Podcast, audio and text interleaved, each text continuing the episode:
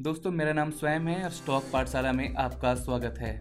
दोस्तों, अक्सर आपने टीवी या न्यूज़पेपर में सेंसेक्स, निफ्टी इत्यादि वर्ड्स के बारे में सुना होगा और देखा होगा कि सेंसेक्स कभी ऊपर जा रहा है, कभी नीचे जा रहा है। लेकिन आप में से कई लोग जिन्हें कोई भी रुचि नहीं होती इन न्यूज़ के बारे में और आप या तो टीवी पर चैनल बदल देते हैं या फिर अपने अखबार को पन्ने पलट देते हैं। कारण स्पष्ट है कि आपको इन सब्जेक्ट के बारे में पर्याप्त जानकारी नहीं होती। तो दोस्तों, इसलिए आज मैं आपके आगे, आपके साथ सेंसेक्स के बारे में बताने वाला हूँ कि आखिर सेंसेक्स है क्या और ये शेयर बाज़ार में किस तरह से रोल अदा करता है। और इसे समझाने के लिए मैं आपको बिल्कुल ही रियल लाइफ एग्ज़ाम्पल के साथ इस टर्म को रिलेट करूँगा, जिससे आप इसे ताउम्र याद रखेंगे। तो चलिए अपनी चर्चा शुरू करते हैं। अगर आपसे पूछा जाए कि मुंबई का मौसम कैसा रहने वाला है, क्या आप मुंबई के हर इलाके में जाएँगे, वहाँ का हाल पता करेंगे? नहीं ना? बुद्धिमानी तो इसी में होगी कि आप मुंबई के कुछ बड़े या प्रमुख इलाकों में जाएँगे, उस हिस्से का मुआयना करेंगे इस तरह पूरे मुंबई का हाल बता सकते हैं। अगर मुंबई के कुछ हिस्सों में बादल छाए हुए हैं, कहीं हल्की बारिश हो रही है, फिर आपका जवाब होगा कि मुंबई में बारिश होने की संभावना है। और अगर उन हिस्सों में धूप होगी, फिर आप बोलेंगे कि मौसम सामान्य है। अब यही सवाल मौसम से हटाकर मुंबई में स्थित शेयर मार्केट के बारे में पूछा जाए कि आखिरकार शेयर मार्केट का क्या हाल है? तो फिर आपका जवाब क्या होगा? स्टॉक एक्सचेंज में दो प्रमुख एक्सचेंज है। बॉम्बे स्टॉक एक्सचेंज बी और national stock exchange N B में लगभग पाँच हज़ार कंपनियाँ लिस्टेड हैं, वहीं एन में लगभग सोलह सौ कंपनियाँ हैं। क्या आप इन सभी लिस्टेड कंपनियों के शेयरों का हाल पता करेंगे? किस कंपनी के शेयर में तेज़ी है और किस शेयर में मंदी है? ये थोड़ा मुश्किल काम है। इस तरह से आप शेयर बाज़ार का हाल नहीं पता कर सकते।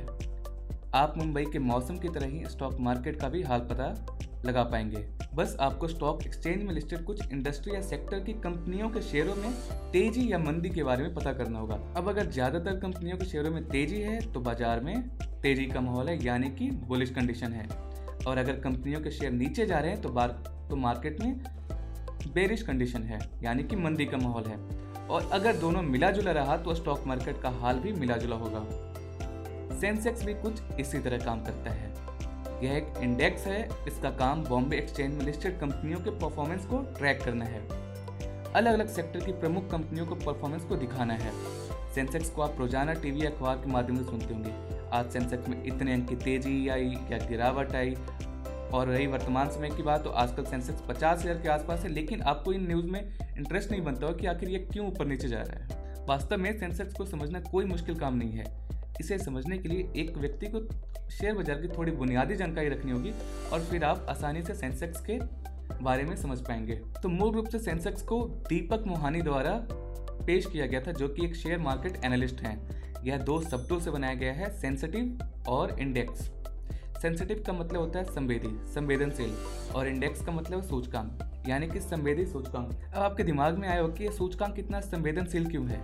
चूँकि इंडेक्स विभिन्न कारणों से ऊपर नीचे होता है, इसीलिए इसे संवेदनशील माना गया है, जो मार्केट की एक छोटी सी हरकत से भी प्रभावित हो जाता है।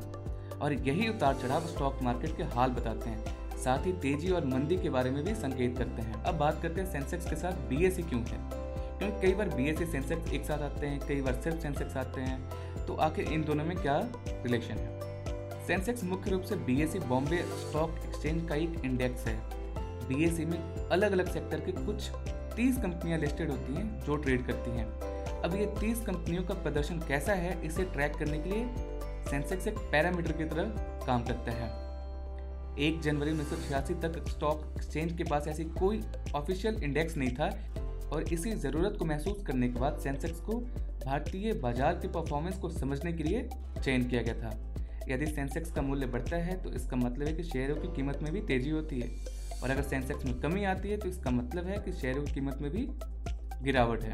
इसे और आसान शब्दों में समझने के लिए आप थर्मामीटर का एग्ज़ाम्पल ले सकते हैं। जैसे तापमान का हाल जानने के लिए थर्मामीटर का यूज़ करते हैं, ठीक उसी तरह सेंसेक्स को भी बी में लिस्टेड कंपनियों का हाल जानने के लिए इस्तेमाल करते हैं। अब कई बार आपने बी सेंसेक्स के आगे एसएनपी भी देखा होगा कि कई बार S N P B Sensex Sensex के बदले यूज़ किया जाता है। तो एसएनपी का मतलब है स्टैंडर्ड एंड पुअर्स एजेंसी यह एक इंटरनेशनल क्रेडिट रेटिंग एजेंसी है, जिसे 19 फरवरी 2013 को सेंसेक्स और एसएनपी का टाइप करने के बाद लगाया गया था। तो ये तो बात रही सेंसेक्स क्या है सेंसेक्स का अर्थ क्या होता है? अब बात करते हैं सेंसेक्स कैसे बनता है। सेंसेक्स को बनाने के लिए स्टॉक एक्सचेंज की एक कमेटी बनती है। इस कमेटी में अलग अलग क्षेत्र से लोग शामिल होते हैं। मुख्य रूप से सरकार बैंक और अर्थशास्त्री शामिल होते हैं।